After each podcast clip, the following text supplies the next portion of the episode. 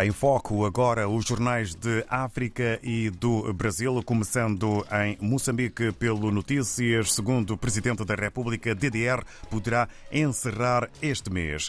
Ainda um outro assunto a fazer manchete na capa do Notícias de hoje em Moçambique. País tem acima de 2 mil focos de mineração artesanal. E sobre as reformas na administração pública, a aposta é providenciar serviços de qualidade. Agora, em foco o Expresso das Ilhas. Estamos em Cabo Verde. Fotografia de Orlando Dias, candidato à presidência do MPD. A dada altura afirma que esta disputa vai fazer com que o MPD passe a ser de novo um partido verdadeiramente democrático. Maior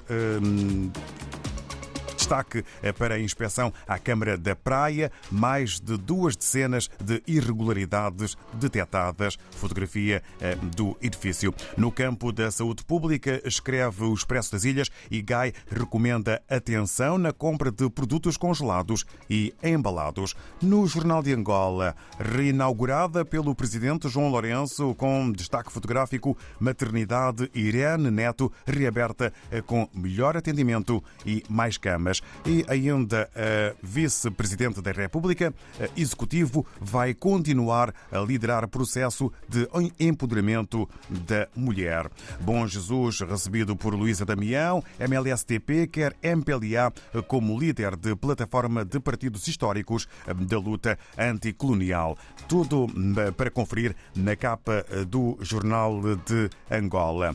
No que toca agora à imprensa em São Tomé e Príncipe, escreve o Telanon porquê que o género é importante para a conservação da biodiversidade.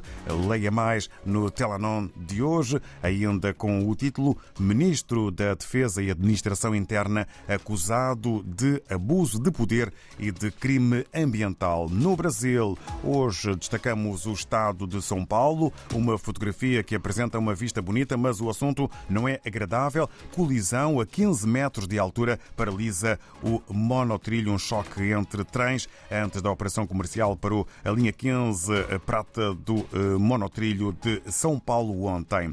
Sobre a desigualdade no mercado de trabalho, letras garrafais para o título Projeto obriga empresas a dar transparência a salário de homens e mulheres. É um texto enviado pelo Governo ao Congresso que prevê multa de até 10 vezes mais o maior salário pago em casos de remuneração diferente. No Congresso, Planalto oferece cargos para barrar comissão parlamentar de inquérito sobre atos golpistas. É mais um assunto a fazer manchete na capa do jornal O Estado de São Paulo no Brasil. E no regresso à África, estamos na redação do Democrata, na Guiné-Bissau, Filomeno Sambu na possibilidade de partilhar a voz devido ao fluxo de trabalho, a dar-nos conta então do que podemos ler na nova edição do Democrata. Ainda sobre o Dia Internacional da Mulher,